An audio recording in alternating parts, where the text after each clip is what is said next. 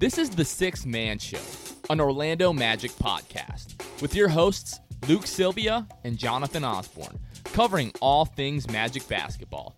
By fans, for fans. Go Magic. Going on, Orlando Magic fans? You guys are back with the Sixth Man Show. It is November 23rd, 2020. Thanksgiving is just a few days away. Jonathan here. We have an awesome episode for you guys today. We had Phillip Rossman-Reich from Orlando Magic Daily and Locked On Magic. Great episode for you guys.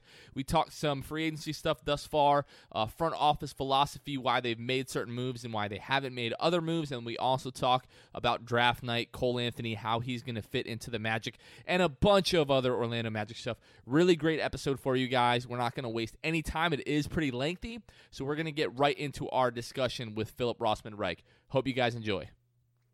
All right, ladies and gentlemen, we are here with Phillip Rossman-Reich uh, from Orlando Magic Daily and Locked On Magic. Phil, how are you doing, my friend? I, I am doing good. It's been a good sports weekend uh, outside of maybe free agency, but I think that's what we'll be talking about. So we'll, we'll talk ourselves into it. Well, I mean, it's just a, yeah.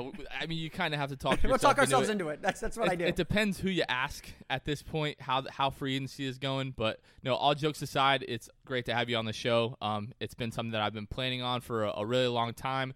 Glad that we were able to uh, sit down and and uh, we'll talk some Orlando Magic basketball and we'll we'll talk about free agency, right? So I think that's probably a, as good a place as any to start. Uh, as many of you know, uh, the Magic decided. Let Let's start where the what the Magic decided not to do. As far as um, you know, we talk about DJ Augustin and uh, especially Wes Iwundu, who. Um, depending on who you ask, it really became a, a, fan favorite over the last couple of years. You know, hashtag West God. Um, if Phil, we'll start with you. Give me your takes on you know the decision to um, not extend a qualifying offer to to Wes, um, who now it looks like is going to be signing with the Dallas Mavericks.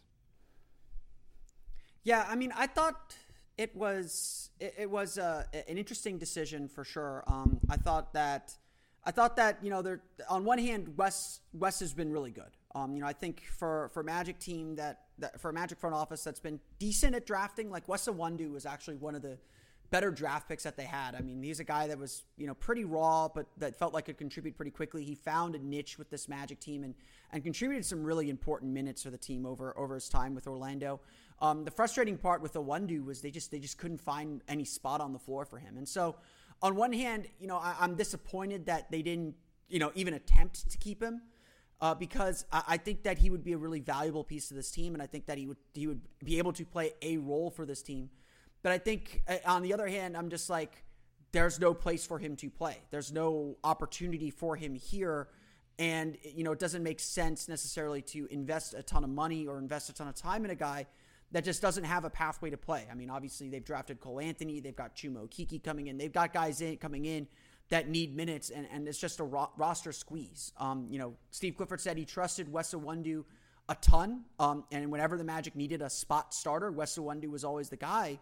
But at the end of the day, when the Magic kind of had that space to have a starter, they didn't use it. They, you know, they went out and got James Ennis, and to me, that was a pretty clear sign that the Magic just didn't have ultimate faith in Wes. Now, seeing that Wes got a veterans minimum deal with the Dallas Mavericks, uh, you know, makes me wonder like, okay, if, if all Iwundu was going to get was the, the minimum, then why not bring him back? I mean, I, I think Iwundu is a better option than Dwayne Bacon. Um, eh, you know, I think Bacon is solid for what he is. He's, you know, maybe a little bit bulkier and can defend threes a little bit better.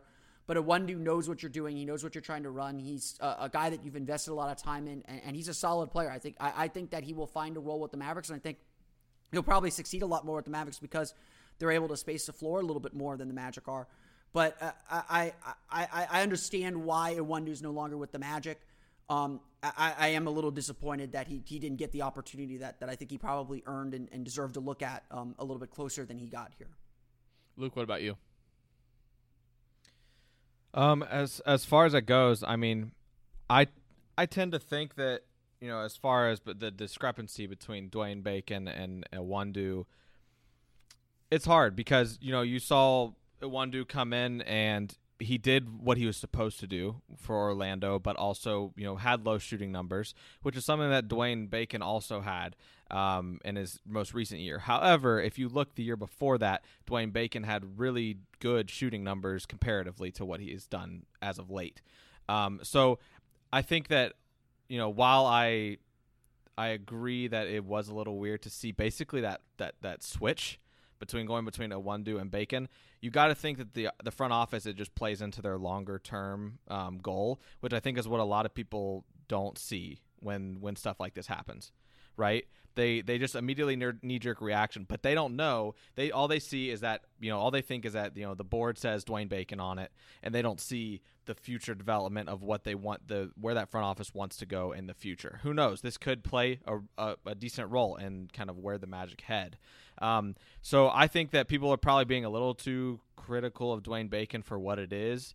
Um, and I think that we should give Dwayne Bacon a shot. And Onwenu did serve his time with us and his did really well um, for what he was asked to do. And I, I, think that you know in the end, you know, you kind of just have to trust the front office on that Dwayne Bacon, you know, bringing him in over Wes Iwundu. I kind of have. I, I wouldn't really say that it's a hot take, but as you know, the the last couple of days, I've just been trying to make sense of it and, and kind of see what the front office is thinking might have been and and kind of you know what you know Wes's feelings were. And I feel like you know, and Phil, you kind of alluded to it. You know, at the trade deadline, deciding to bring in James Ennis, and then kind of Wes was out of the rotation almost immediately, right? Um, you know, Wes is a team guy, but I think that he probably felt a certain way about that. And uh, in his conversations with the Magic, um, you know, if he wasn't going to have a, a, real spot in the rotation, I think he probably wanted to go somewhere where he was going to have a chance to earn that opportunity. The Magic know what they're getting out of Wes Iwundu, um, and, and kind of he knows where he stands, right? If he, if they were just going to essentially run it back, Wes was at the beginning of the year probably going to find himself again out of the rotation. And then when it comes to the deal that he got, you know, with the Mavericks, uh, two year veteran minimum, I believe it is. I don't know if we have any type of um, news, if there's any kind of option attached to that. But um, maybe he was looking for that two year. Maybe he was looking for a little bit more security than just that qualifying offer, which I believe just would have kept him on for one more year. So um, it, it definitely feels like Wes is a guy that if he doesn't find like a real role with the next team, it's possibly this might be his last contract. He might not get another shot um, to you know be on an NBA roster. I definitely like the fit for the Mavericks. I've been talking for months, uh, especially when he was kind of moved out of the lineup in favor of James Ennis, that Wes, in my opinion, is the kind of guy that we've seen over and over and over again is going to go to a quality team where so much of, of the way that you play in the NBA is fit. It's it's the situation that you're in. He's going to be on a playoff team in like a game five or a game six on the road he's going to have like a five minute stretch where he's got, you know, a couple of steals, a transition layup, an open three. And then we're going to see the tweets. Why did the Magic give up Wes Iwundu? Like, how many times do we have to see that? So, uh, but that's just kind of my take. I don't know, Phil, if, if you have um, any kind of response to that. No, no, I think I I mean I think that's completely true. I mean, I think we saw him have those stretches with the Magic. I mean, again, like Steve Clifford said it over and over and over again. When we give Wes Iwundu consistent minutes, because I mean Clifford you know, Clifford has strengths and weaknesses, and sometimes his strengths are his weaknesses, and his weaknesses are his strengths sometimes. Um, but he would say, you know, he he very much believes in giving guys consistent playing time and putting them in consistent groups, and that's how you build kind of consistency and, and, and rhythm. He would always say, if we give Iwundu the time, he's going to be fine. He's going to perform well. And that was true. I mean, you look at how he did after the All Star break when like Ennis came in and everyone's roles kind of got set more properly. Iwundu played really, really well. And, and even in the bubble, I thought Iwundu played, you know, decently well. Um, so it, it's always been about consistent minutes for Iwundu. And, you know, I, I wouldn't be surprised if, you know, Iwundu and his camp came to Weltman and said, look, you know, we like it here in Orlando. We, you know, we would love to stay, but, you know, if you can't give us guaranteed minutes, then what are we doing here? Like, why, why not, why not let us go somewhere else? You can, you could find what you're looking for. Cause at the end of the day, when we're talking about Wes Iwundu and Dwayne Bacon, we're talking about like the 13th or 14th man on the roster. We're talking about a guy that's only get, that's kind of a break break uh, glass in case of emergency type guys. And you know, one thing that, that has stood out this this offseason, one of the quotes that stood out this offseason was the Athletic did that uh, agent poll. And the only place the Magic were mentioned in that entire poll that that that the writer did with with agents was Jeff Weltman will not lie to you. Like Jeff Weltman has never lied to me. Uh, and, and I think that reputation is something that that Weltman like. I think he's proud of it. I think that's something he wants to. I'm honestly like that Evan Fournier rumor that came out, and who knows if it's true or not. Um, to me, that was more of a sign of, you know, the fact that Fournier opted in and that rumor still peaked out was more of a sign of opt in, we'll take care of you. That's the, I think that's the way the Magic want to conduct business and, and, and kind of the reputation the Magic want to have. And so to me, you know, the Sawundu situation very much smells of, and maybe this is me being an optimist, which I tend to be when it comes to the Magic. This this Sawundu situation very much smells to me of the Magic wanted to keep Iwundu. Iwundu wanted playing time, and so the Magic did right by the player than maybe necessarily what's what's what's best for them. Um, knowing that you know Dwayne Bacon, Wes Iwundu, the difference is frankly kind of negligible. Mm-hmm. You know, I like Wes. I, I don't dislike Dwayne Bacon. Don't get me wrong, but we're talking about a guy that's at the end of the bench. I think the Magic kind of in, the, in their calculation said it's better that we have a good relationship with agents and a good reputation with agents rather than saying let's let's keep a guy here who isn't going to get a chance. And players talk, right? Like if you get mistreated by a yeah. team, you're going to go to the next team and let guys know, "Hey, these guys in Orlando did me dirty." And then that's going to hinder, mm-hmm. you know, potential free agents. We all know Orlando is not the hot spot for free agency, right? So we kind of need to do everything that we can to keep that reputation as high as possible. So I, really like that yep. the point that you made there. Wes Iwundu, Dwayne Bacon. It's really kind of a an inconsequential move. Um, I did want to bring up hairs. what you said. Yeah, I- exactly. You're splitting hairs. I did just want to touch on really briefly before we jump into to the DJ conversation about Evan, um, the the take that you had that the you know opt in and we'll take care of you. Are you meaning like we'll try to get you to your preferred destination when the time comes, when the appropriate trade, you know, kind of uh you know arises? Yeah, yeah, I mean, I, I, I mean, my sense with, with Jeff Weltman, while he is not upfront with the media, uh, although I think he's you know fairly no. like open with the media. Like he says, he says, he says all that he has to say. Um, yeah, right. I, my my sense is that you know the guys, the the team knows where they stand with Jeff Weltman. They know where they stand with Steve Clifford too. Like you know, everyone is very upfront with them. I don't think there's a lot hidden or or any hidden motives or hidden agendas when it comes to this team. Um, you know, maybe I have that, maybe I have that wrong, but but that's my sense. And so you know, when I saw that Evan Fournier rumor that, you know, he'd like to play for the Clippers, you know, he like to essentially he'd like to play for a winning team. That's that's what I gathered from that. He wants to still be competing and playing on a playoff team. He wasn't going to get that if he opted out. And so, you know, he could have very easily gone to the, you know, opted out of the contract and forced the Magic to make a decision on him now.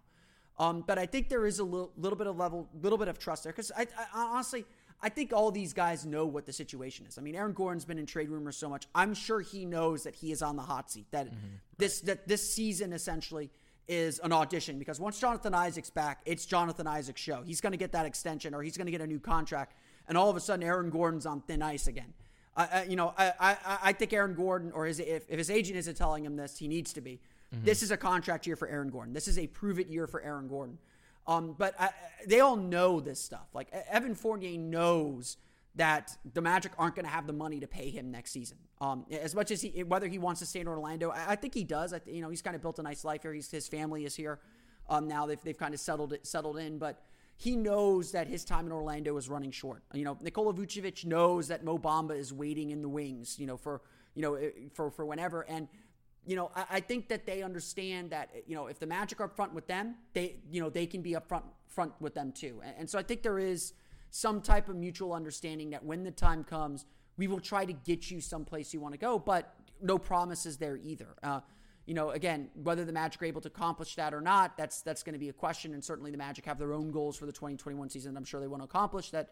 Evan Fournier matters for, but We'll see what happens when we get closer to the trade deadline or whenever the trade season is going to be. Who knows when it's going to be with, with how things are are stacking up this season. But um, but uh, it's it's it's it's really hard. It's really hard to say whether the Magic will be able to you know keep a promise or or say you know we will do our best uh, to to get you where you want to be. And and you had an article recently, Phil, where you talked about kind of trade value on the market, and that's a whole other thing, really, than what I'm kind of pointing to uh, in this discussion, which is you went on to say at near the end of the article, um, Evan Fournier might not be dealt right now, but it seems like it's inevitable, like you kind of just alluded to. Um, basically, don't panic. Change could be coming with that with with the state of the Magic right now. And I think that Magic fans need to hear that because a lot of the times, especially right now, and we'll get into this later, but a lot of people, especially on Magic Twitter, are just you know the sky is falling, the sky is falling. Uh, why is not why isn't Evan Fournier gone? and some of them it just you know there's there's some crazy perspective out there um, about this but it's something for you know listeners to to note before you know we move on in this conversation evan fournier isn't gonna be a, a magic lifer it doesn't seem. So um, just don't hit the panic button yet. Just understand that those guys in the front office are there for a reason. And this trade will come and it it'll pass. And you guys don't need to worry about you know that you don't need to hit the panic button yet. But i mean I'll, I'll say this too like frustration is warranted. Um, you know, I, I honestly think that frustration is warranted. You know, obviously, you know, we're recording on a Sunday night here.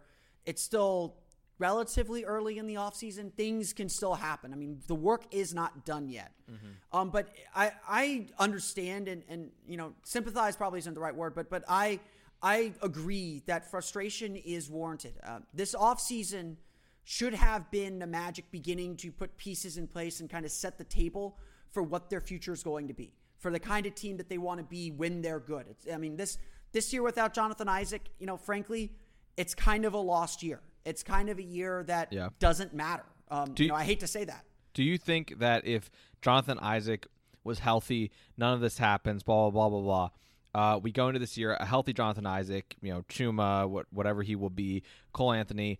Do you think that the circumstances and the moves made in off in the off season are more aggressive or more passive, or what do you think this looks like if Ji is completely healthy? You know, we're gonna make the playoffs; it's a lock, um, and you got to make some. Like, what do you think they would have done?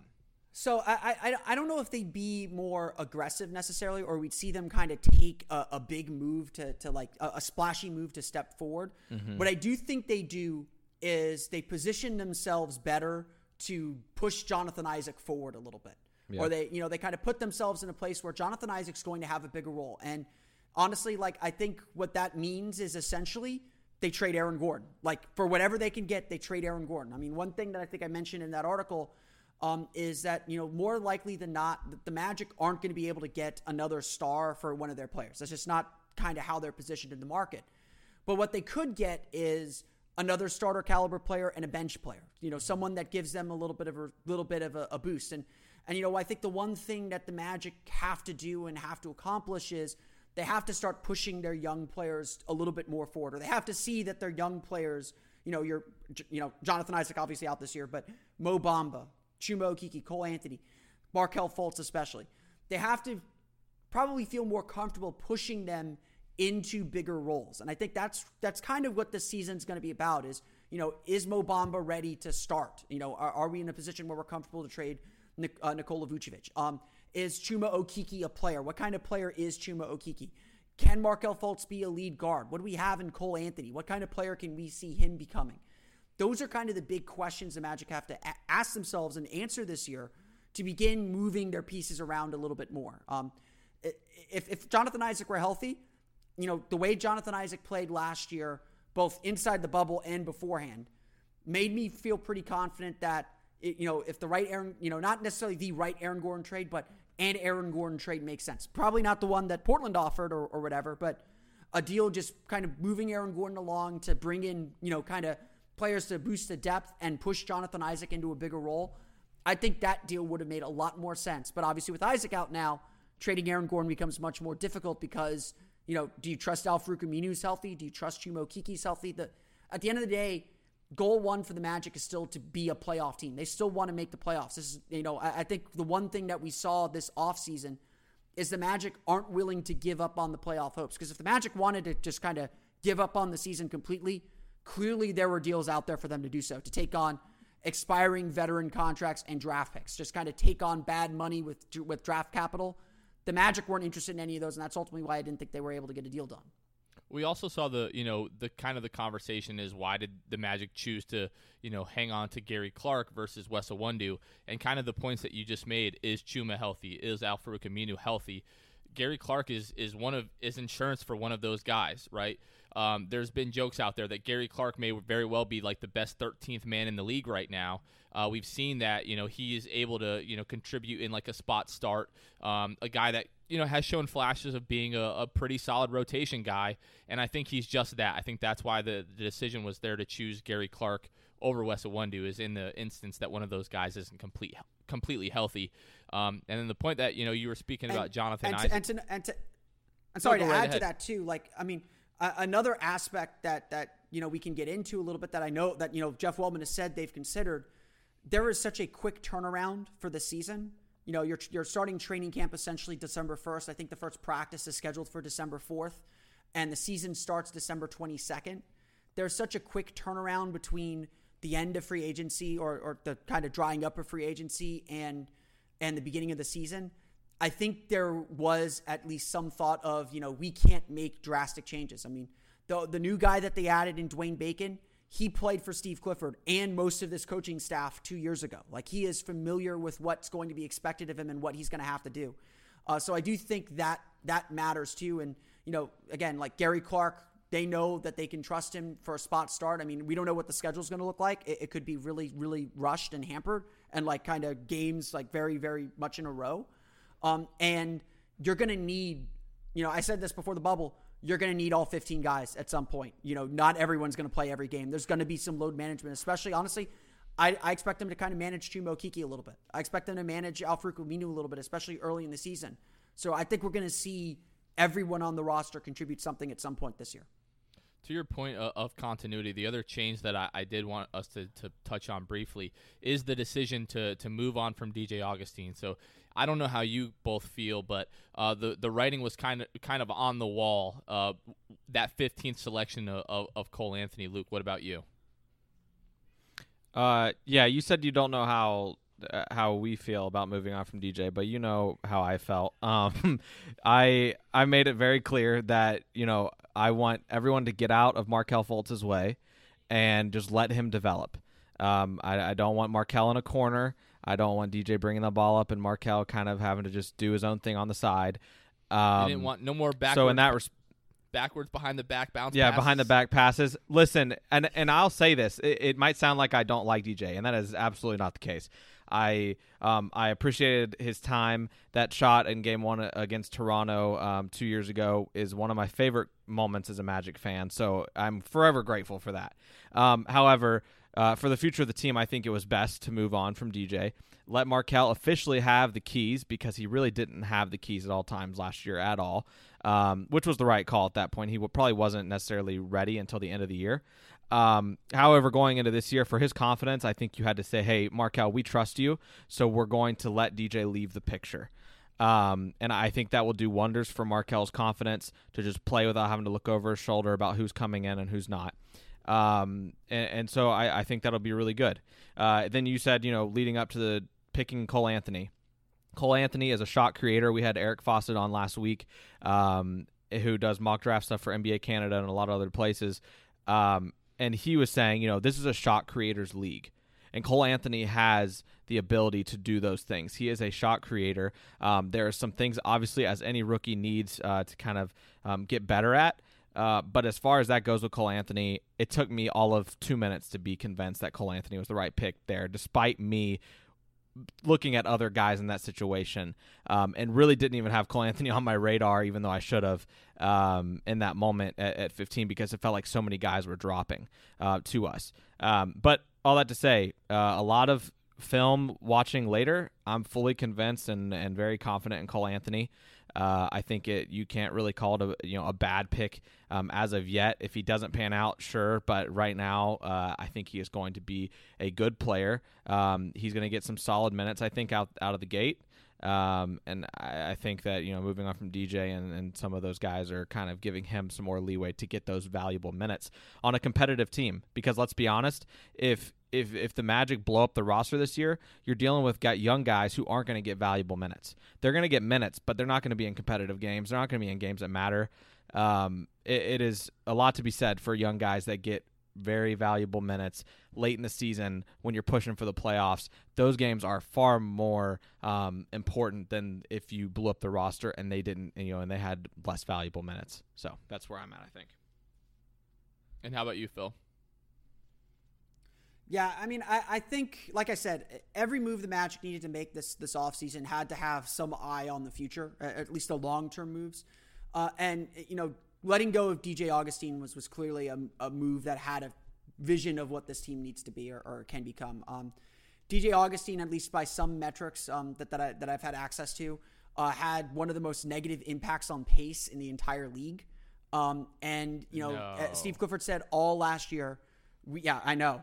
I know. There are numbers to back up what our eyes are clearly telling us. Um, you know, they're, they're, very clearly, like Steve Clifford said, the Magic needed to play with more pace. And, and again, that's not necessarily like number of possessions, but just the way the offense moves. And, you know, DJ Augustin's very good at managing the game. You know, his pick and roll combination with Nikola Vucevic was fantastic. Um, but he moves very slowly. He gets the team into the offense very slowly. And that's fine in certain respects. That's fine in some areas. And obviously, the Magic need to shooting. Um, but I, from a playstyle fit, that that that no longer works for this team, uh, and is no longer what the team wants to be. Uh, so I think letting him go and you know essentially choosing Michael Carter Williams to bring back was the right decision. I will say this in DJ's defense, though. I think a lot of people don't understand necessarily um, how much DJ adds to this team in the locker room and how much he adds to the team behind the scenes. Um, Absolutely, he is in everyone's ear. Uh, you know, like I think Steve Clifford and Jeff Weltman both said after the season ended, you know, DJ was very influential on Markelle Fultz. And, you know, honestly, my biggest concern that uh, of the Magic's offseason so far is they did not add another veteran to replace him. Or, they, you know, they don't have another guy that's that's kind of well established in that locker room that isn't necessarily a starter or pushing for starters minutes that can really influence the young guys on that team. I mean, I, I would tell I won't tell I can tell you so many times – it, after practice, you know, when we're when we're all, you know, when the media is all waiting for players to come by, DJ is out there playing shooting games, you know, talking trash with the with the G League players, with the two way guys. Um, he's the one that you know they. I think I think the players called it like at, you know school or something. Um, DJ DJ was was always the guy kind of making sure those young players got in extra work. Um, you know, made it fun. You know, kept everything loose. And, and I do think that the Magic didn't necessarily replace that. And, and I actually like as far as the Magic's playoff hopes, I think losing DJ Augustin, you know, is a big concern for the team off the court more than on the court, uh, more than what he brought on the court. And, and I think it's going to be it's going to be interesting to see how the Magic replace that. I mean, it might be Al Farouq Aminu. I mean, I think I, I don't know how Farouq has felt in the Ross and within the locker room because he was not around that much because of the injury. Um, I mean, he's a veteran that I think can do a lot of those things too, but he's more of a reserved, quiet guy too. You know, I don't know if he's going to be able to give those intangible leadership qualities that that Augustin certainly gave to this team. So my that's my biggest concern with with Augustin, but I do think it was ultimately the right decision uh, to let him walk um, because the Magic have other needs uh, and, and another identity that they want to build that that Augustin no longer fits. I definitely I definitely understand where you're coming from with the with the chemistry concerns. Um, I've had a feeling. Obviously, we're not as close to the team as you are, but I've definitely had a feeling for the last few years that not that the not that the team is cliquish, but maybe the best way to describe it would be isn't eh, perhaps as close as, as you would hope so. If you like a couple of years ago, like the D'Angelo Russell Nets and that whole bench unit, you could just tell that certain teams just love playing together. You know what I mean? And and at times it's very much apparent. We've had a great bench unit, uh, especially when you talk about guys like Wes Iwundu or you know Amile Jefferson, really into it. But um, no, I, I definitely think that that that should not go um, unnoticed the effect that, that DJ had on that locker room. And not to compare DJ to, to Cole Anthony, but um, following him at North Carolina and then just seeing you know some of the things that he said so far. Um, I think what a lot of people would say is something that's been missing from this team for a long time. It would be like that alpha male, right? And now that's kind of it's it's a tricky thing because in order to be the alpha male on an NBA roster, your your play almost always needs to back that up and we'll, time will tell whether or not that's going to be the case with, with Cole Anthony. But um, I, you know, he's best friends with Mo Bamba, and as hopefully we start to make that turn more towards the youth, I'm hoping the the the young leaders on this team will be the ones that can you know really spark that chemistry, and, and hopefully that that won't be so much of an issue this year. But time time really will tell. Um, but yeah, as far as DJ is concerned, I felt like the the writing was on the wall uh, for the the really like the, the second half of the season when we really felt like it was Markelle's time to, to really pick things up. Um, whether it's DJ's fault or, or Cliff's philosophies or whatever, I never felt like the right move w- was to put Markelle in in the corner when DJ is definitely the more efficient spot up shooter. Um, but again, time will tell. And, and, and Phil, before we get into more of the the the front office talk as we will in a moment. Um, do you feel like that instance in particular, you know, when we would see DJ just almost pounding the, the air out of the ball at times and kind of relegating Markelle to the corner. Do you feel like that was maybe just Markelle wasn't quite ready to take the reins of the offense, or was that something that was more schematically from the coaching staff? I mean, I think a lot of it's just trust. Um, you know, I, I, I know, I know. Again, Steve Clifford, his strengths are some of his biggest weaknesses, and, and some people that believe that something's a weakness of Steve Clifford is actually one of his biggest strengths. Um, getting getting Steve Clifford's trust is very difficult. Um, he is a very demanding coach. He wants things done a certain way, and I honestly I think a lot of people don't remember or, or forget that Steve Clifford went through a whole offseason of planning, not knowing whether he'd even have Markelle Fultz. Markelle Fultz wasn't cleared to shoot or practice until I think what two weeks before training camp. So I, I think some of the it, some of the frustrations that a lot of people had with with how the Magic used Markelle Fultz really, honestly, I, I feel like dates back to that. Dates back to the fact that the Magic could not plan for Markelle Fultz until literally training camp was beginning. Um, and so, you know, I think some of what we saw there and how the Magic kind of brought Fultz along slowly. I mean, very clearly. I mean, I give Steve Clifford a ton of credit for this. He put Fultz into the starting lineup five games into the season. He clearly knew that Fultz was the better option for this team. Even though, like, and I, Clifford probably way outside of his comfort zone doing this because he, you know, he's very meticulous with his planning. Put him in the starting lineup, uh, and you know, manage his minutes still. I mean, I think I don't think you know, I, I think everyone was upset that Markelle didn't play like 30 plus minutes, and I was just like, you know, again, like DJ's not a bad player, number one, but number two, you know, they're still figuring out what they have in Markelle Fultz. They they don't know how far they can push Markelle Fultz every night. I think now they have a better idea of that, and, and I would honestly suspect that you know, again, we didn't get to see it as much, I think, in the bubble because Fultz was was late arriving and and didn't kind of get himself and wasn't like quite in game shape uh, and was behind everyone uh, getting back into the bubble. Um, I would suspect that entering this season, we will see the Magic, you know, use Markelle Fultz in a completely different way. Um, and and again, probably letting DJ go to some extent and draft, and again, maybe even drafting another point guard in the draft probably clues you into the fact that the Magic are very confident in what they have in Markelle Fultz and and, and, believe in what they can build with him. So again, we'll see. We'll, again, we'll see what happens when, when games start and, and, and, and we actually see him out on the floor. But I think some of it was schematic. I think some of it was just kind of the overall planning, and some of it was just Markelle Fultz had to earn his trust with Steve Clifford, and it's you know very step by step process to get that, and, and Fultz slowly, slowly got that. Uh, I, I, I love I love that point. Um, I, I particularly love, you know, the fact that the Magic drafted Cole Anthony. Um, DJ, obviously, again, on his way out.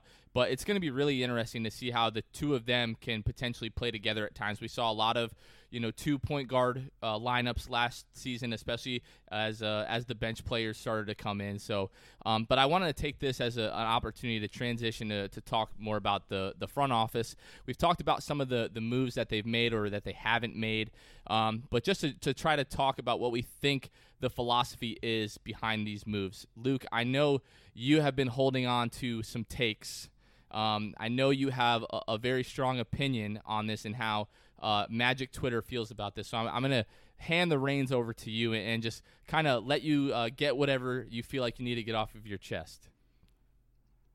I need this, Jonathan. I, I know it. I know it. I know. Uh, I. I probably need it too with some of the, some of the stuff I've been getting. Let's, yes, let's do it. Yeah, because I am I am not popular among Magic Twitter sometimes. well, I mean, you have to have takes, and you definitely have takes, and I think people don't really like when people have differing takes on them. So, um, all that to say, man, the the front office, um, first of all, knows better than us. It's just that sometimes the things don't work out, and you can look back, and hindsight is twenty twenty, and you can say, "See, I told you so." Uh, unfortunately, you know, or fortunately, we are not in that front office. We don't know what they're thinking. A lot of stuff that we've said on this episode thus far is uh, pure speculation. Um, but but like we've said, drafting Cole Anthony gave us a good idea of what was to come um, in terms of DJ Augustin. DJ is probably out the door at that point. Now that's obviously come to fruition. Um, I, I just think that people are very, far too quick to hit the panic button with the with this team. We had so many years where um, things didn't go our way. The front office did make really bad decisions, and it wasn't these guys. I should probably remind you. Um, and I think I'm I'm a big um, I I think my way of thinking is trust the front office until they burn you. I have not felt that this front office has burned us in any way. Um, Markelle Fultz, I mean, you you gave him up for what? I mean, uh, Jonathan Simmons, and that was pretty much it in in the grand scheme of things. So, if anything, they've done really good things for this, you know, for, for this franchise. Um, we're in playoff talks every year now, um, uh, with the additions of Cliff and and Hennigan and and and or not Hennigan. Jeez, uh, that was terrible. Uh, with Hammond and, and we, Weltman. We, we knew um, what you meant. We knew what you meant. well, well, I was, you know, I'm just all hot and bothered thinking about all this stuff because, jeez. Um, anyway, all that to say, um, they haven't burned us yet. And I think that that's the biggest thing that we need to note is until that happens, until they lose your trust, I think they've done a pretty good job gaining it. At least they have with mine. Um, so yeah, I just think that you know people are already saying, oh, they're not trading Evan. They're they're not doing this and they're not doing that.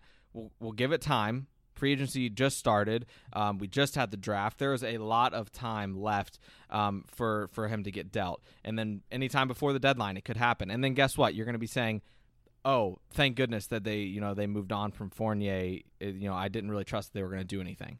So just trust that they're waiting on the right deal. That's the the biggest thing. Some people I feel like they think you know trade them for nothing, trade them for a bag of chips. And it's like, no, you're probably not going to be good with that return if that were to happen. That's Um, what the Sixers did. That's what the Sixers did with Markelle Fultz, and and, and, again, and they they could have used Markelle Fultz. So yeah, That's um, what the Nuggets yeah, did with I- Fournier. Yeah, essentially, yeah. and so yeah, so that's kind of my way of thinking right now. Is just like I'm not worried yet. I'm not panicking. I think you would think that our fan base would be patient because we were taught to have patience through all those years, um, and now you know one of the years that you know they finally don't do something you like that you want, at least not yet, then you freak out. So it, it's it like Phil has said, some of the frustration is warranted because a lot of us thought, or at least convinced ourselves, that the Magic were going to make big splashes immediately. However, with this front office, they don't tend to do that. So I don't know. I think I think a lot a lot of the frustration warranted is due in part to the expectations that we as fans, knowing nothing about the front office, set for the team. And I think so kind of we hurt ourselves there. I don't think I think if you thought realistically you could probably could have told like front office wasn't going to dive right into a deal right at the beginning. Yeah, um, you know, let me let me let me add on to that then. Um, I, I I think that a let's let's let's start from this place. The 2020 season was incredibly disappointing. Um, it, it, was not the step forward that I think a lot of us hoped it would be. Um, you know, entering the season, there was talk of Aaron Gordon becoming an All Star caliber player.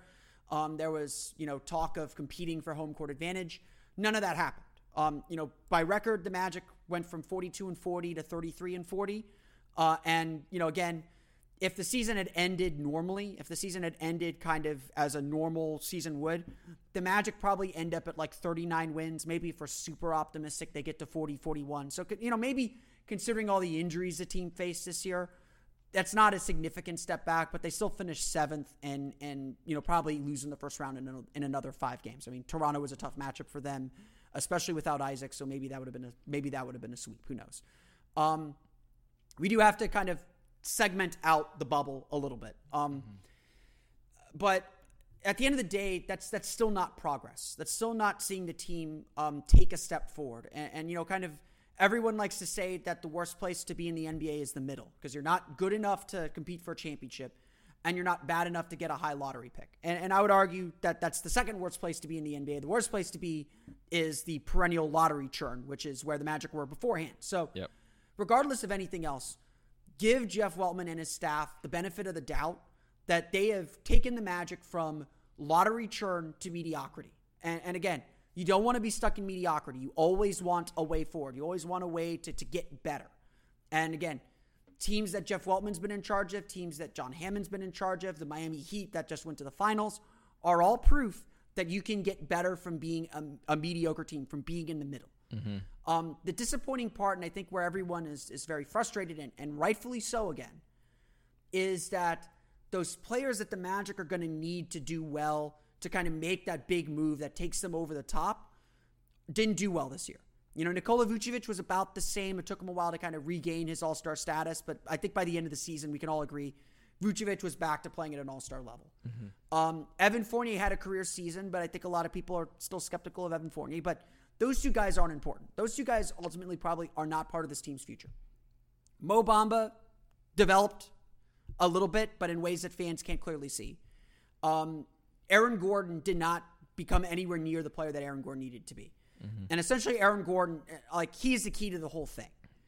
They needed him to have trade value. And to see that, like, the Portland Trailblazers offer Trevor Ariza uh, uh, six, the 16th overall pick and a lottery protected pick for Aaron Gordon, that's not going to get the job done for the Magic. Uh, and so the disappointment and the Magic's inability to kind of take that next step is very much predicated on those young players that the Magic are willing to give up, not kind of keeping their value or not becoming players on the trade market. Um, and, and, and that kind of leaves the Magic stuck a little bit. Um, because the Magic philosophically want to compete for the playoffs. They believe that the playoffs are more valuable to young players developing than anything else.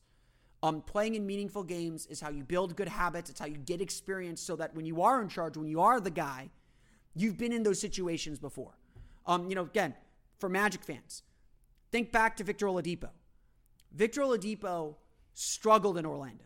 Like he was he was good, but he wasn't all-star good. And we were all waiting for him to take that all-star leap.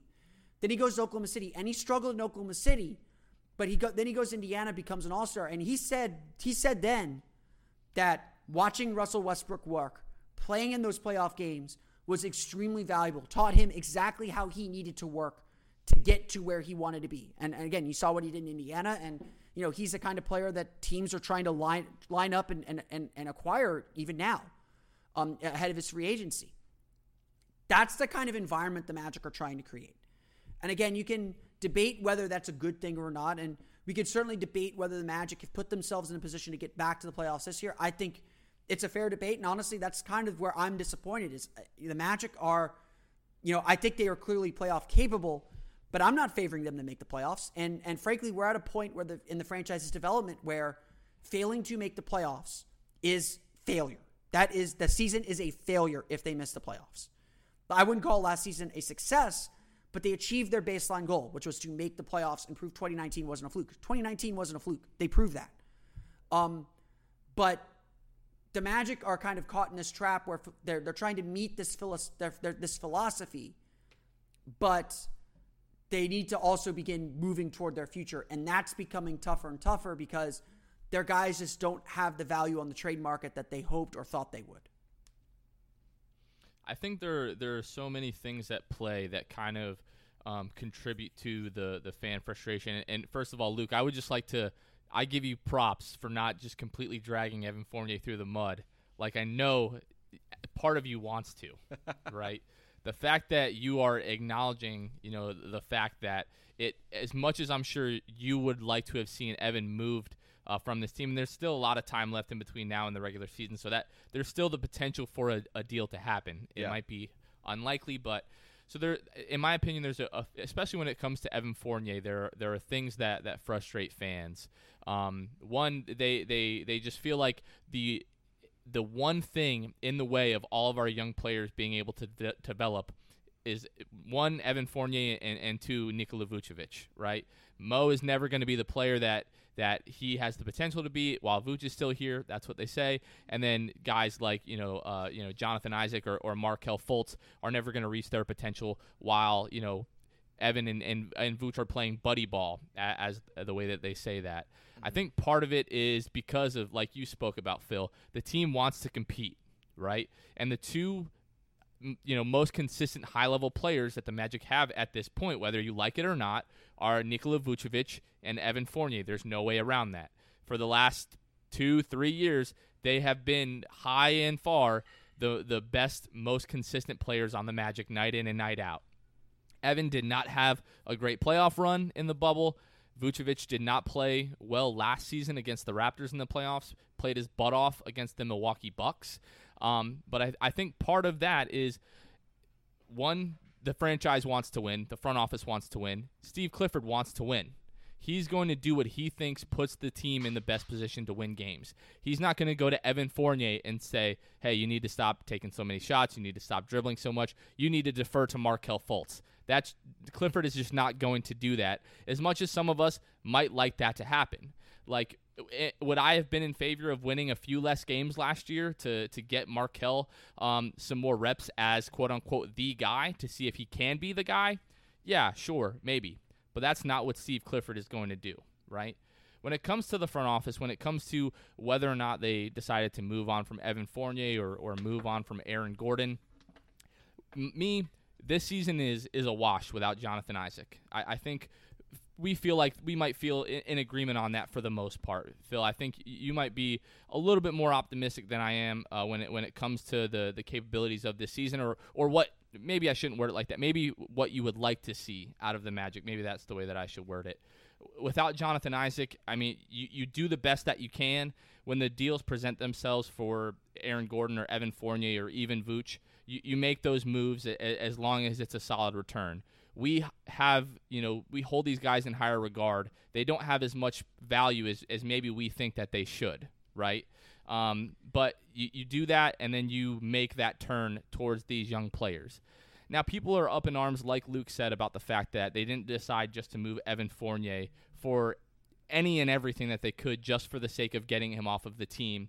Um, and, and in some regards, the same thing with Aaron Gordon. They feel like he needs to be moved, and this front office should just do anything that they can and take any deal that comes their way so that we can get Chuma Okeke and Markelle Fultz and Cole Anthony and perhaps Mo Bamba at this point as much reps as, as we possibly can and um, you know the, and start a role or higher minutes, whatever you think uh, they they need to to develop a little bit more. Um, I guess really what I would like to ask uh, the the both of you is sure, we didn't see this Evan move now. In my opinion, it, it needs to happen by the trade deadline. And, and no, you, you cannot go further than that. It doesn't seem like uh, the team is going to re sign Evan long term, probably not willing to pay the money that it's going to take to sign Evan long term. And then Aaron Gordon, to me, and, and Phil, I guess I'll ask you this first. For me, with Aaron, it kind of comes down to come trade deadline, where is this point in contention as far as making the playoffs? This season there's going to be the play-in tournament. So if you're the seventh, eighth, ninth, or tenth seed, you're going to have a chance to make the playoffs at the end of the season. Okay. If the Magic find themselves somewhere like 12th or 13th in the East come the trade deadline, I think they're probably looking around it. Okay, now is probably the time to move Aaron Gordon if we can. But if they're in playoff contention come that time, I could very well see them saying, okay, we still have Aaron Gordon for you know a, another. Uh, I think um, correct me if I'm wrong. He'll be his uh, contract will be expiring after next season. Yes, he's so, got two years left on his deal. Exactly. So they're still going to have the asset going into next season. So um, I, I, guess that's what I would like to ask you: your feelings on when perhaps those two guys could be moved. Honestly, I I I get the sense or the feeling that where the team is at isn't necessarily going to matter, um, because okay. the right deal is going to solve that problem or, or the right deal is essentially going to to kind of give the magic what they need to keep the boat steady in the short term while giving them something in the long term if that makes sense. Like do you think they would be more opt to look for that deal for aaron if they are out of playoff contention if, or you don't feel like it matters if, at all? if they're out of playoff contention i think what they're willing to take back changes. Um, okay. um, like again let's let's look at the market that the magic had this this offseason the Magic, like if we enter this thinking saying the Magic's first goal is to make the playoffs, that's that's what matters most to them, rightly or wrongly. That's that that's just the position the Magic have put themselves in. where they believe making the playoffs is goal number one and, and is the baseline. And, and the, the first thing we want to do is field a playoff team. And all the offers that the Magic were getting were essentially expiring bad contracts and draft picks. That's not going to move the needle for the Magic. That's not going to help them make the playoffs. That's not going to help them achieve their goals. And so they decided that that wasn't worth pursuing. I mean, obviously, we saw that, you know, maybe the Magic fished around for Russell Westbrook a little bit and couldn't get anywhere with that. Um, you know, we saw the reports about the, the, the Portland deal with Trevor Ariza. That wasn't going to move the needle for the Magic. That wasn't enough. But let's say it's, you know, March, it's that all star break. You know, maybe that's when the trade deadline will be. Um, it's March. The Magic are 12th, you know, maybe five games out of that final playoff spot. And they get that kind of same offer where they get a little bit of salary cap relief and maybe an extra pick in the 2021 draft or extra pick coming down the road because that double draft is coming sometime in the future still. Maybe then, maybe then the Magic are willing to do that deal. You know, so certainly if the Magic are out of the playoff picture or, or kind of fading out of the playoff picture, maybe then they're willing to kind of take those deals where they're just getting back future assets and maybe some cap relief. Because remember, this offseason, the Magic have Jonathan Isaac and Markelle Fultz's contract extensions to handle. Um, I honestly expect both to be handled in the next couple days, um, or at least before the season begins. Uh, dead, the deadline for that, I believe, is December 21st. Really quickly, where do you think those come in? I think the Magic are probably going to settle in uh, on Isaac, probably close to 20 million a year, like a four-year, 80 million dollar deal. Um, I'd like to see that. that. I'd like to. I mean, I would like to see them just kind of slot him in in the Evan Fournier slot at 17. But I, I, I don't know if I don't know if Isaac's going to go for that. Fultz, I think is a little bit trickier. Um, honestly, I, I would not. I, I, would not surprise me if the Magic take care of Fultz this year, or or at least this offseason, or if they take care of him at the beginning of next season and just kind of say, hey, you know, here's the offer we have on the table. Maybe it's like 14, 15 million a year we we are going to put this on the table for you, but we completely understand if you want to bet on yourself and play the season out, and this deal will still be on the table at the end of the year. We still believe in you that much. I think you um, have to do that. Yeah, and and honestly, I think if I'm Fultz, I say you know thank you. You know I, I really love this. I really want to be here. I cherish this opportunity. Give me a chance to prove myself again this this year, and let's get back to the negotiating table in July. Um, if I'm Fultz, I bet on myself here, uh, and and bet that I'm going to have another really good season, and I'm going to up my value up a couple, another couple million. Um, but again, maybe he maybe he wants the long term security. Maybe he wants to take care of that now and not have to worry about it during the season. Um, you know, I I could see it going either way. I, I think Fultz is a bigger mystery. Obviously, with Isaac, there's no more information to gain. He's not playing. Um, you're not going to learn anything new about him. And honestly, if I'm the Magic, I, I want to take care of him now and just say, hey, we believe in you go rehab insecurity. We're going to take care of you. We're taking care of you now. We're not going to worry about it. We're not going to worry about it. We're not going to wait. You don't need to worry about it. We're it's it's getting done now. That's how you I would approach it if I were the Magic. You don't think the injury has wavered their opinion on him whatsoever?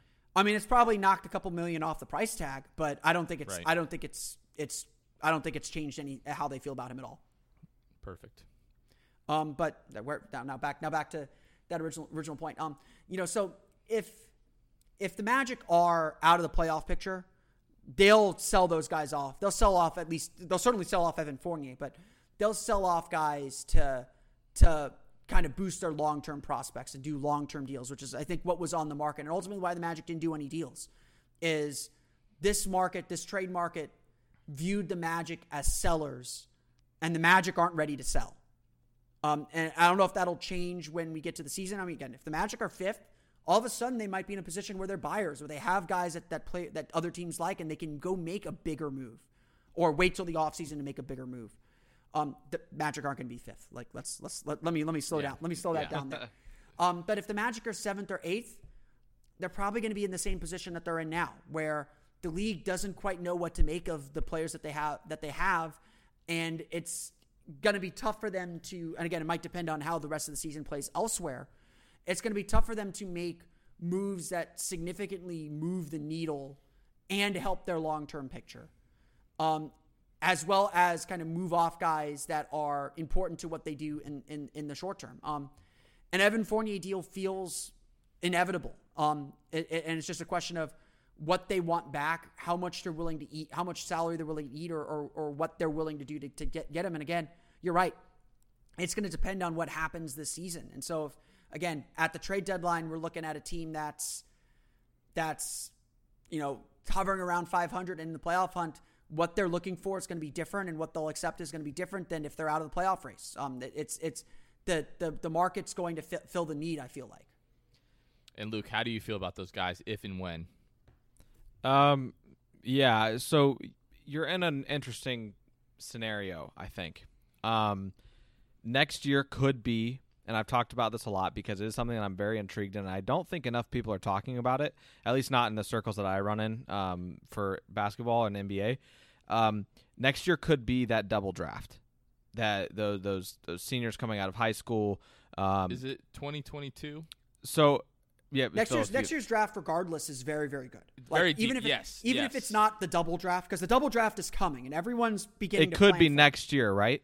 It still I, could. I don't. Uh, I heard honestly- 2023 and then I heard 2021 I thought. honestly, honestly, with all the other collective bargaining agreement stuff that the league is having to deal with now because of COVID, I sincerely doubt that whatever projection there is for the double draft is going to be what when the double draft takes place. Like, Right, I would not so- bet. I would not bet on it being 2021. Like, I, Okay. would, I would, I would, I would, I would doubt that it's 2021.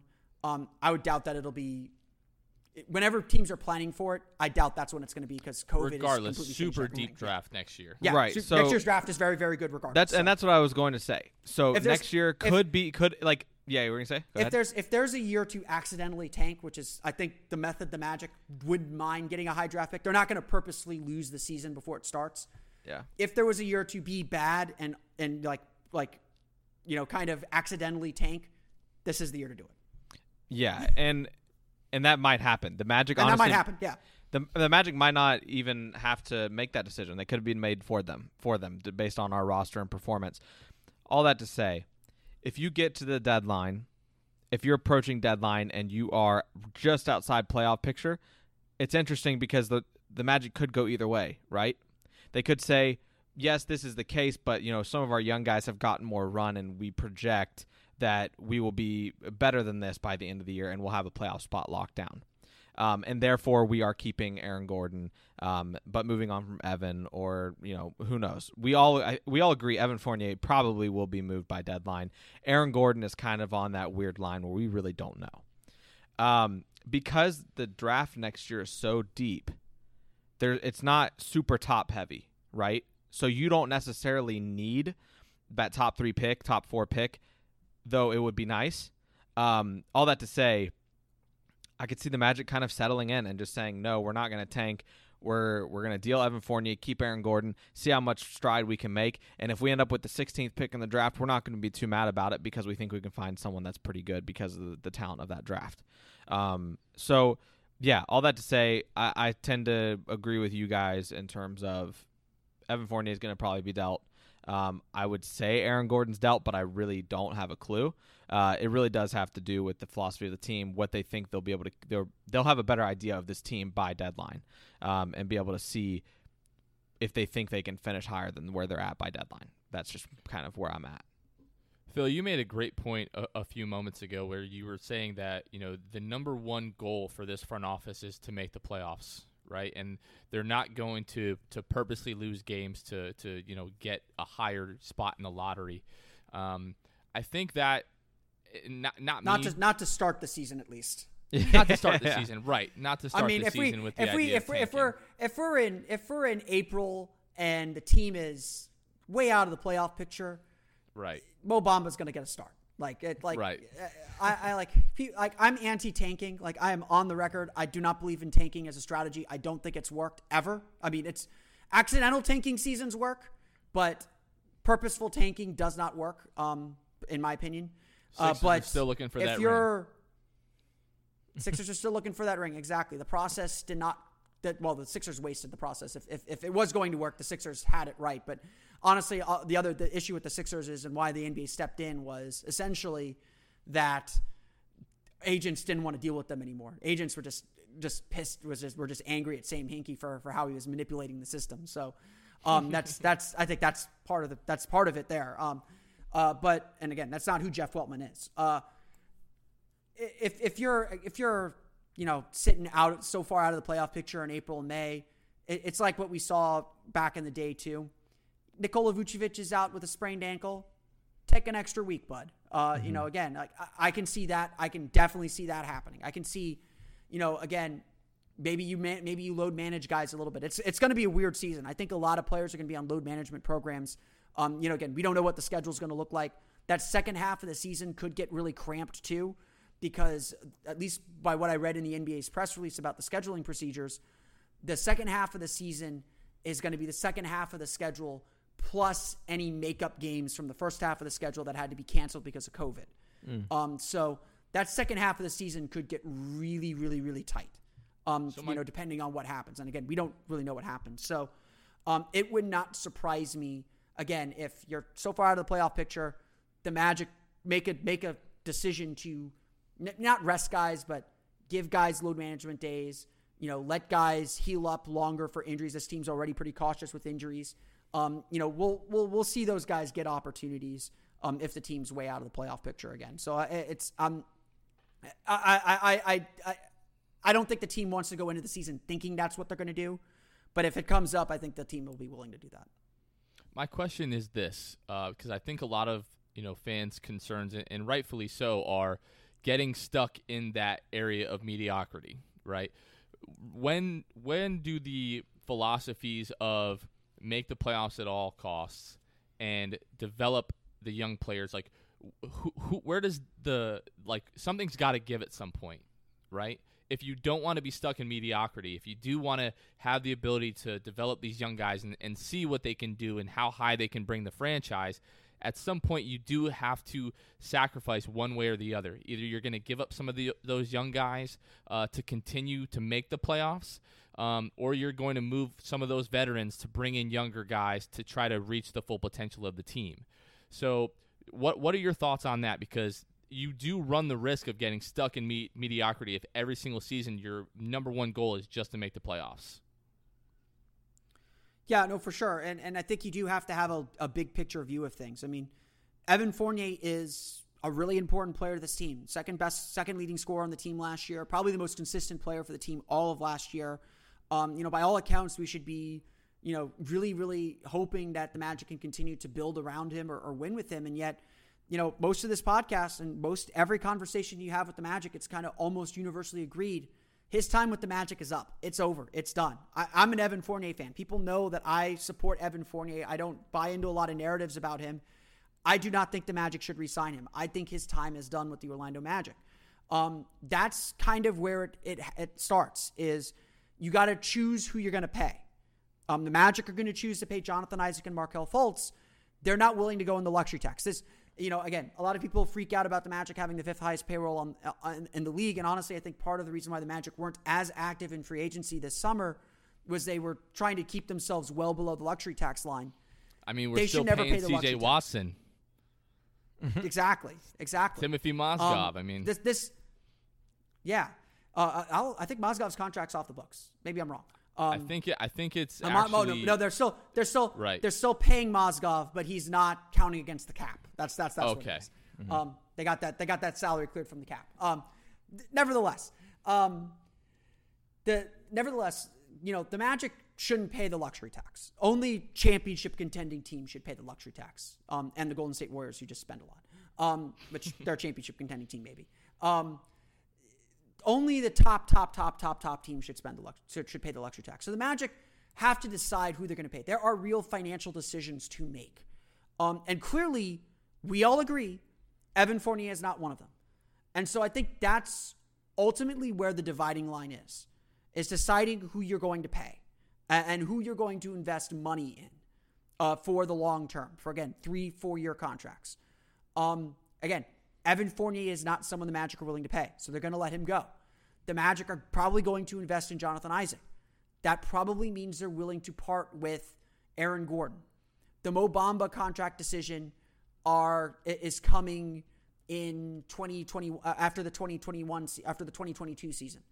They're going to have to make a decision on Nikola Vucevic then. Um, you know, a lot of the trades we're talking about are either combining young guys with veterans to go get stars or to take some of these veteran players like Evan Fournier, Nikola Vucevic, and break them down into two players or into you know more manageable players and salaries that the Magic can then either consolidate and move again, or can come off their books so they can pay other guys. That's ultimately where the decision points are. It's again, it's it's not always it's not always about basketball. It it is about basketball because it's about who you're deciding to pay, and and that's ultimately where you figure out how where you fit into the larger NBA scheme and and how you get out of mediocrity. Um, you know, you look at the teams that Jeff Weltman and John Hammond have built with. The Toronto Raptors had DeMar DeRozan, who was the ninth overall pick in the draft. Um, they traded for Kyle Lowry. They, they, they built that team with largely middling draft picks. They were kind of a six seed. They won. They got to three seed once or twice. Um, and they slowly kind of built that up. And there were several points along that road where people were like, the Raptors need to blow it up. They're done. They've gone as far as they can. And, you know, Masai Ujiri with Jeff Weltman as his assistant GM kind of held the line, kind of kept kept with it, kept believing in that team, kept believing in some form of continuity, to be honest. And eventually they burst through. Now, do the Magic have a player as good as Kyle Lowry or DeMar DeRozan? Probably not. And and that's a larger problem that the Magic have to face too. But eventually they put themselves in position to make the trade that got them a title. Um, you know, I, I've I've gone all summer saying the Magic are where the Miami Heat were two years ago. The Miami Heat were capped out. They were struggling to make the playoffs every year. Um, and, and it didn't look like they were going to go anywhere. And it just kind of felt like they need to reset. They need to figure out a way to blow the whole thing up. And instead, they just kept kind of plugging away. They believed in their culture, they believed in what they had. And yes, because they're Miami, because they have Pat Riley, Jimmy Butler was interested in joining them. They were able to get Jimmy Butler in, and look where that look where that got them in just one year. The Magic obviously don't have Pat Riley. They they're obviously not Miami, so they can't follow that path exactly. But essentially, what I think the Magic are trying to do is put themselves in a position to make that kind of a trade when the time is right and when the right guy comes along. Um, has that guy come along? Have the Magic put themselves in that position yet? It doesn't. Uh, uh very clearly, they haven't quite yet, or or or they haven't. Um, and again, not having Jonathan Isaac there is probably going to kill that and, and push that dream off for another year at least. And so, you know, the Magic are stuck in mediocrity, but as I often tell people, being stuck in mediocrity is better than being stuck in the lottery ringer where you're not getting anywhere. And, and the Magic were there for five years, and now they're kind of at this level, and it's okay to be at this level for a little while. Um, but again, you just have to find a way forward, and and and and, and maybe the Magic have that with Markelle Fultz and Jonathan Isaac. They got to fig- they got to figure that out. I think we're all pretty much in agreement, the three of us, that the Magic are in a good spot right now. They just, you know, people are, are saying that you know the the, the there's jokes out there that during the start of free agency that Jeff Weltman's asleep. You know what I mean? That's clearly not the case. They're they're not making moves just to make moves, and they're going to continue to be patient and just kind of bide their time until the right moves present themselves. So I feel like we're really all on the same page there. Um, one thing that, that Luke and I haven't really discussed yet, we've talked a little bit about Cole Anthony on the podcast so far, the three of us. But Luke, I wanted to talk to you. You and I um, talked a little bit during the draft, but run me through like the beginning of the draft, what your hopes were, um, kind of the way that things unraveled, and kind of the way your expectations changed, and then with the 15th pick and, and how you felt about that initially and now and then and then we'll kind of ask Phil the same thing. Yeah, so beginning of the draft um I I didn't really I, I had the guys, you know, that that that we were that I wanted them to target. Um and then we get into, you know, the first 8 9 picks. There's some surprising picks made. There are some surprise guys that surprised me that were falling um, deeper, and, and it looked like by like pick eight or nine, oh my goodness, the Magic literally can't mess this up. They they can't. They you you have a, a, a field of guys that that I felt pretty confident in, um, and, and so you get to that 15th pick right and I'm I'm thinking you know guys like R.J. Hampton and, and some of those guys, um, and like I said earlier, I didn't really have Cole Anthony on my radar, which it just I think it kind of just passed me by because there were so many names, um, and I was just kind of like, well, I didn't know if Cole Anthony would even be here at this point. Uh, I don't really know. He shot you know whatever it was like 38 percent at North Carolina last year, um, and then we take Cole Anthony right and. And I at first I was like, uh, I don't know how I feel about it then you get into hearing him talk after the inter- or after he gets drafted and i think that was the first thing that really swung me the way to empathize with Cole Anthony and kind of his ups and downs that he had at North Carolina This is a guy who rose through the ranks. Um, Jordan brand game. Um, you know the Nike Summit, Team USA, and uh, 2018, I believe, uh, led led in scoring. Um, and you know, and then to hear him, you know, start to cry and get emotional um, about about everything about getting drafted just because of what he's gone to. Up to that point, he hadn't faced a ton of adversity, right? Before he got hurt at North Carolina, and just as a guy who um, really did well for himself, finished shooting eight, you know, averaging like 18 and a half a game at North Carolina all those things. And um, it, like I said, he's a shot creator. Um, his attitude is great for this team. He's a go getter. Um, he came, you know, he he came through the adversity and he was better for it. Uh, I think that he was on a North Carolina team that wasn't super talented, one of the most down years of North Carolina basketball, but you know came out and an average I think like the second most um, by a freshman in North Carolina history. Had that um, big outing in his debut, which was the most by um, a, a, rookie uh, at North Carolina in his debut, a freshman. Sorry. Um, so yeah, I, am all aboard the Cole Anthony train. I think he's a go getter. I think he's got the right attitude. I love that he's going to get to play with Markelle Fultz, who I also feel is cut out of that same mold. Um, it's just a go getter. I think Cole Anthony obviously is more vocal than Markelle, um, but attitude wise, man, they they both are dogs, and I'm I'm really excited to see them play together, and I'm excited to see him get meaningful reps for the Magic this year. And how about you, Phil? Yeah, I mean, I think if you had told me that the Magic were going to be drafting Cole Anthony at the beginning of the season, I would have said, "Man, season must have gone really, really poorly." um. Uh, look, it is. Yes, I mean, I think some of the issues that caused Cole Anthony to drop at North Carolina are very, very real. Um, but I think a lot of it is also perception. Um, mm-hmm. You know, he was expected to be this all-star player uh, and and and this this you know dominant player and lead North Carolina to you know the national championship or, or whatever whatever. So I I don't know where North Carolina started the year uh, in the AP poll or anything like that, but. I, I think a lot of the reasons why he dropped was yes, the injury concern I think is real and the efficiency concerns are real. But I think a lot of the reason he dropped was, frankly, that he was expected to do more. Like scouts expect, expected him to do more, and they were like watching his game closer than ever. Um, you know, you can't. T- I mean, I don't think Anthony Edwards started off as the number one pick, and you know he kind of blew the scene up, scene up, and and Georgia similarly struggled, but Georgia didn't have the expectations to be good from the beginning of the year. Um, so you can't. You know, I'm not saying that that Cole Anthony is better than Anthony Edwards, or Cole Anthony should have been the number one pick, or Anthony Edwards shouldn't have been the number one pick. I'm just saying that how these guys might have been reviewed or how these guys might have been analyzed is is almost certainly judged against expectation. Um, yeah. it feels like, and I think, obvi- I think undoubtedly, um, Cole Anthony has the talent. Um, you know, you don't start the year off as a top five prospect, and that just goes away. You know, barring just a traumatic injury. Um, to get to get a guy of that talent at 15, um, that it's the obvious pick. Um, you know, again, like I don't care unless he just did not look like he could play, um, which I think might have been some of the concerns with like R.J. Hampton who, similar, who similarly struggled in, in his in, in his gap year to before the NBA and dropped.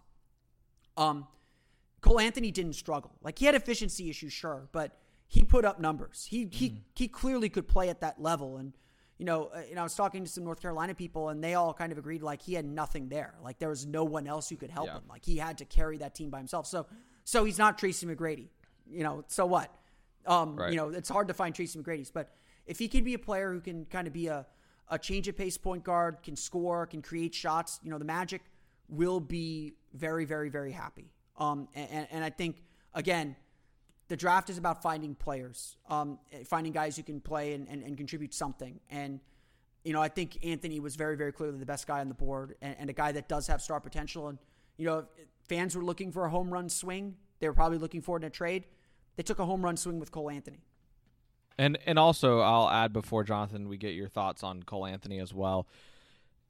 This is another thing as you guys have probably can probably tell at this point. I am a um a I, I'm I'm big into thinking the front office knows better than me. Um and in this instance, you know, they had a lot of scouting reports done on Cole Anthony. Had saw him many times in person. Um, I think Matt Lloyd had a they had a write up with him on um, the Orlando Magic website talking about that. But I think uh, a, apart from that article said um, the Magic had eyes on him all along the way. By the end of UNC's season, Orlando had upwards of 30 scouting reports on him with over 12 live exposures in the 22 games that he played. So this uh, this front office and the scouts were seemingly high on Cole Anthony. Um, and, and so to, to think they've got all that stuff, I think the one quote from Lloyd was something to the extent of, you know, that we have a lot of data on this guy. And I think that should probably put the Magic fans at ease who are hesitant of this pick because ana, you know scouting and analytics and all the things that are at the tool at the fingertips of these guys is far more than the the normal Magic fan looks into. You can look at you know his efficiency and say ah, he didn't shoot very well, but like Phil said, he had to take some bad shots, end of the shot clock type things. Um, being the guy at North Carolina that wasn't very talented. So end of the day, man, there's a lot of there's a lot of reports on this guy from the Magic's um, scouting um, scouts, and I trust I trust the scouts in this situation. Um, if they're not scared off by his you know field goal percentage and three point percentage, take a swing at him. Um, you had, like like Phil said, this was a home run swing, and I, I hope that it that it comes to fruition. I'm rooting for Cole Anthony all, all the way. He's got my full support because I think that he could be really good for this team. I think a lot of the the draft pick really speaks to the uh, the confidence level that the Magic have in Markelle Fultz, right? I think the the absolute worst, Cole Anthony is going to be a really solid backup point guard. He's uh, possibly a journeyman point guard that's you know could be, do a lot of good for a lot of teams. People saw the pick and they're like, "Oh, what does this say about Markelle Fultz?" To me, it had absolutely. I, I tweeted this out right after the pick. It had absolutely nothing to do with Markelle Fultz, uh, but the belief that one DJ was probably on his way out of the door, um, and probably the belief that at some point the two of them could play together in the same lineups. Right. I entered the draft kind of the you know what you were describing, uh, Ross, where some uh, Phil. So, why did I just call you Ross? That's that's okay. I've been called worse. yeah. Phil, sorry about that. Um, but with the you know the expectation that the Magic were going to take a home run swing, and the hopes really that it was going to come through a trade. Uh, part of that was like knock out two birds with one stone, trade up, get your guy at the same time, get you know either Evan Fournier or Aaron Gordon out of the door. Right, that didn't happen. Um, I'm a big Kevin O'Connor guy. I love his draft analysis. And when he, a couple of years ago, he was probably one of the first guys that I heard that was all over Luka Doncic saying this is going to be the best player in the draft. There's no ifs, ands, or buts about it. And his opinion goes a long way with me. So when he has the analysis that he thinks Killian Hayes has the potential to be one of the best players in the draft, um, and I, and I watch, you know, he's got a lot of off of the dribble moves right now. He's definitely got a long way to go. A guy that's probably going to be able to defend from day one. Um, is he going to be the best player in the draft? I have no idea. I'm sure Kevin will admit that he doesn't know either. That was my guy though. Every every draft, um, I, I get like one darling that I would just love that if we picked at 15. I was really hoping for like the Tyrell Terry. I just thought that was going to be an exciting pick. Um, but other than that, it was to trade up for Killian Hayes when we saw him start to drop. Obviously, he goes to Detroit. Um, but then at 15, I was hoping that it was going to be Tyrell Terry. I can't lie. I'm a North Carolina fan. I've been a North Carolina fan my entire life. And when we got word that he was committing to North Carolina, I was I was through the roof. He was by far the number one prospect in that class, and I, I thought he was going to be what Harrison Barnes was supposed to be. Different players, but Harrison Barnes came into North Carolina as by far the number one prospect, and uh, never was never quite lived up to that billing. Was still very good at North Carolina, uh, but didn't have the effect like a Kyrie or a Zion, you know, has in, in at, at, at Duke, obviously. But once again, Cole Anthony coming in and, and, and Phil, I think this kind of speaks to your point on what the perception was supposed to be. He was supposed to come in and just be this incredibly dynamic, dominant force, and he wasn't quite that.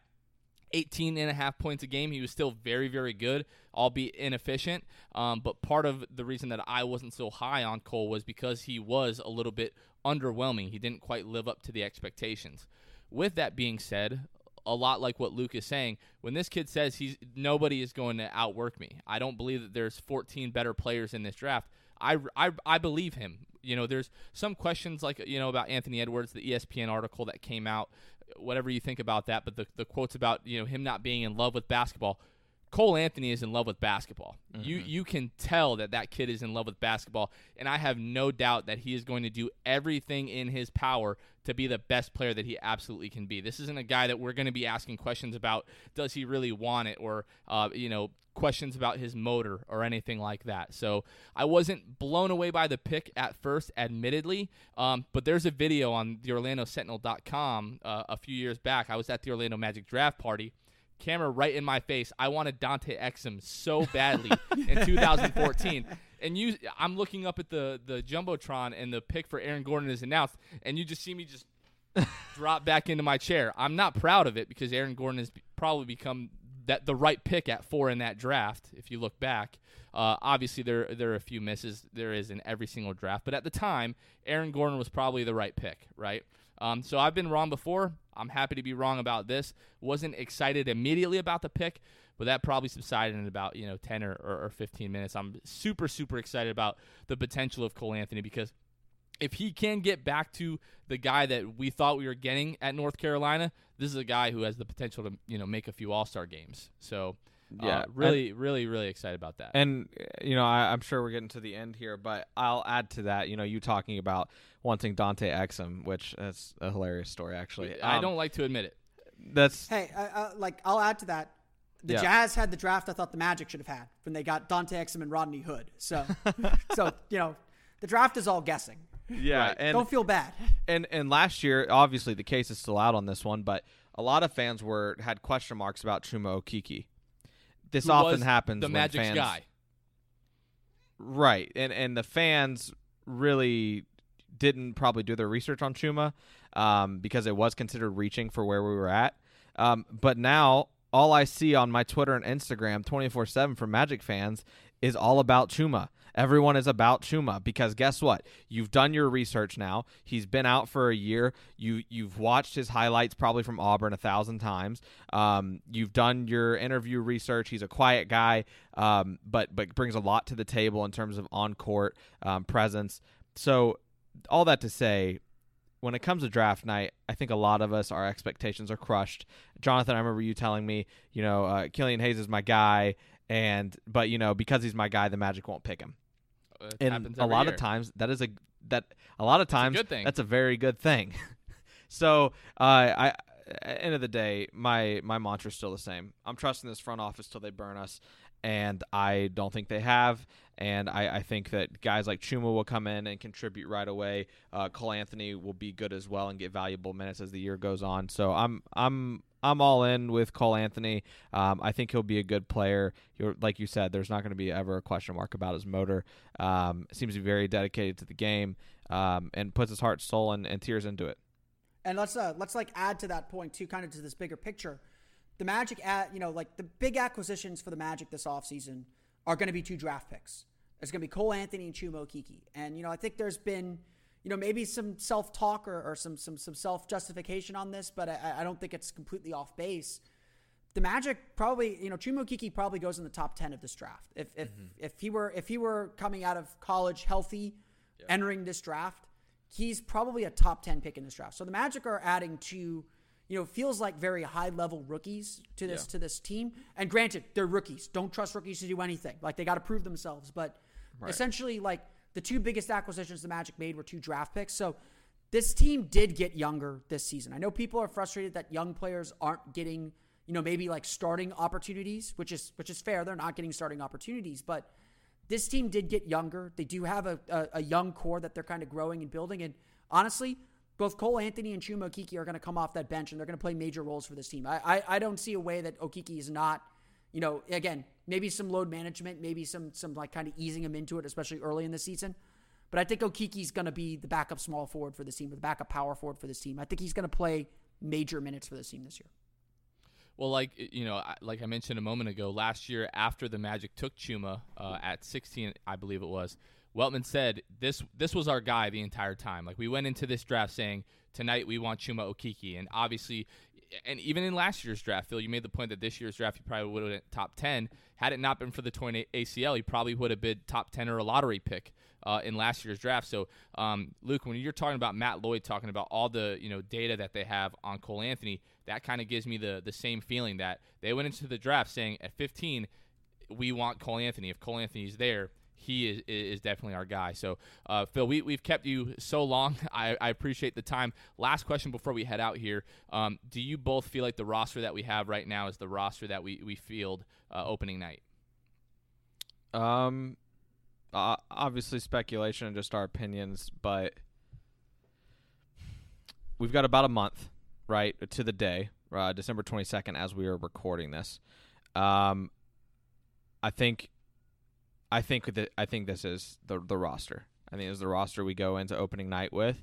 Uh, fans I might not be happy about that, but guess what? We've got till the trade deadline um, to to figure things out. So yeah, uh, all that to say, I, I think this is the roster. I think it's locked in for the start of the year. I, I agree. Um, I don't think that I don't think the Magic are interested in John Wall, um, who's now apparently on the market. Um, I don't no. think a Russell Westbrook deal makes a lot of sense for this team right now. Um, and so the only, if you're not going to trade up to get those guys, so to speak, um, the only way to go is to trade down, which is to take those deals that we said throughout this podcast that the Magic aren't willing to take right now. Um, so I don't think the Magic are willing to do that, um, even with kind of how the East is sh- shifted and shaped around them. I think the Magic still feel like they can compete and, and get a playoff spot or get a spot in the play in tournament at the very least. Uh, so I think that the Magic enter the season with the roster that they have now and, and go into camp with what they got. Yep. I'm right there with you both. I feel like for the most part, all three of us are on the same page. Some people are going to love that. As we know, a lot of people are going to hate that as well. So, but Phillip, you have been incredible. Thank you so much for the time. It's been an absolute pleasure to have you on the show, my friend. No problem. Thanks for having me on, guys. Good, good stuff as always. All right. Absolutely. Thanks, Phil.